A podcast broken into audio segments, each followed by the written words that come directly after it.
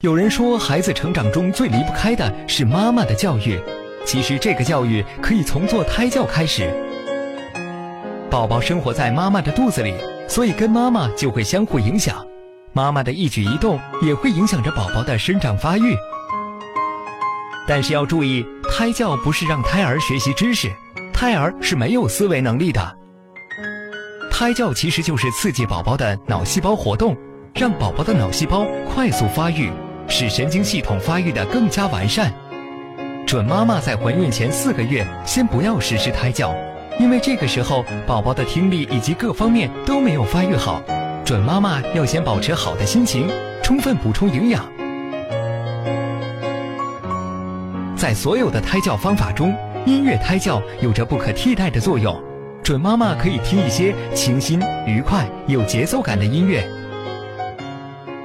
不过，听妈妈唱歌才是最好的音乐胎教，不光可以让妈妈有良好的心情，也有利于宝宝智力发育。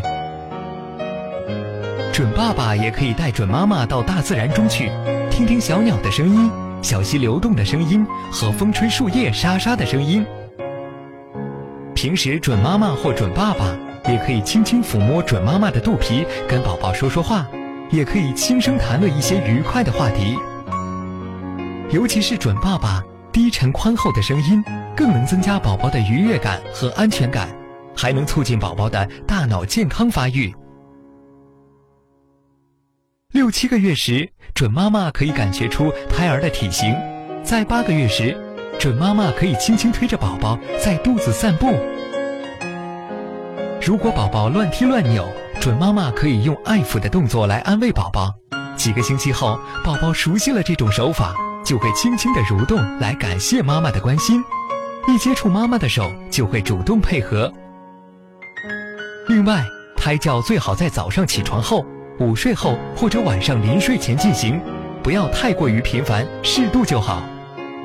其实，母爱才是最好的胎教，准妈妈要以百倍的爱心、充满爱的语言和充满爱的心情来进入好母亲的角色，每一天都要让宝宝得到充分的母爱。如果您在备孕、怀孕到分娩的过程中遇到任何问题，欢迎通过微信或新浪微博艾特十月呵护，我们将努力为您解答。我们还会将热门问题录制成节目，为您完美呈现。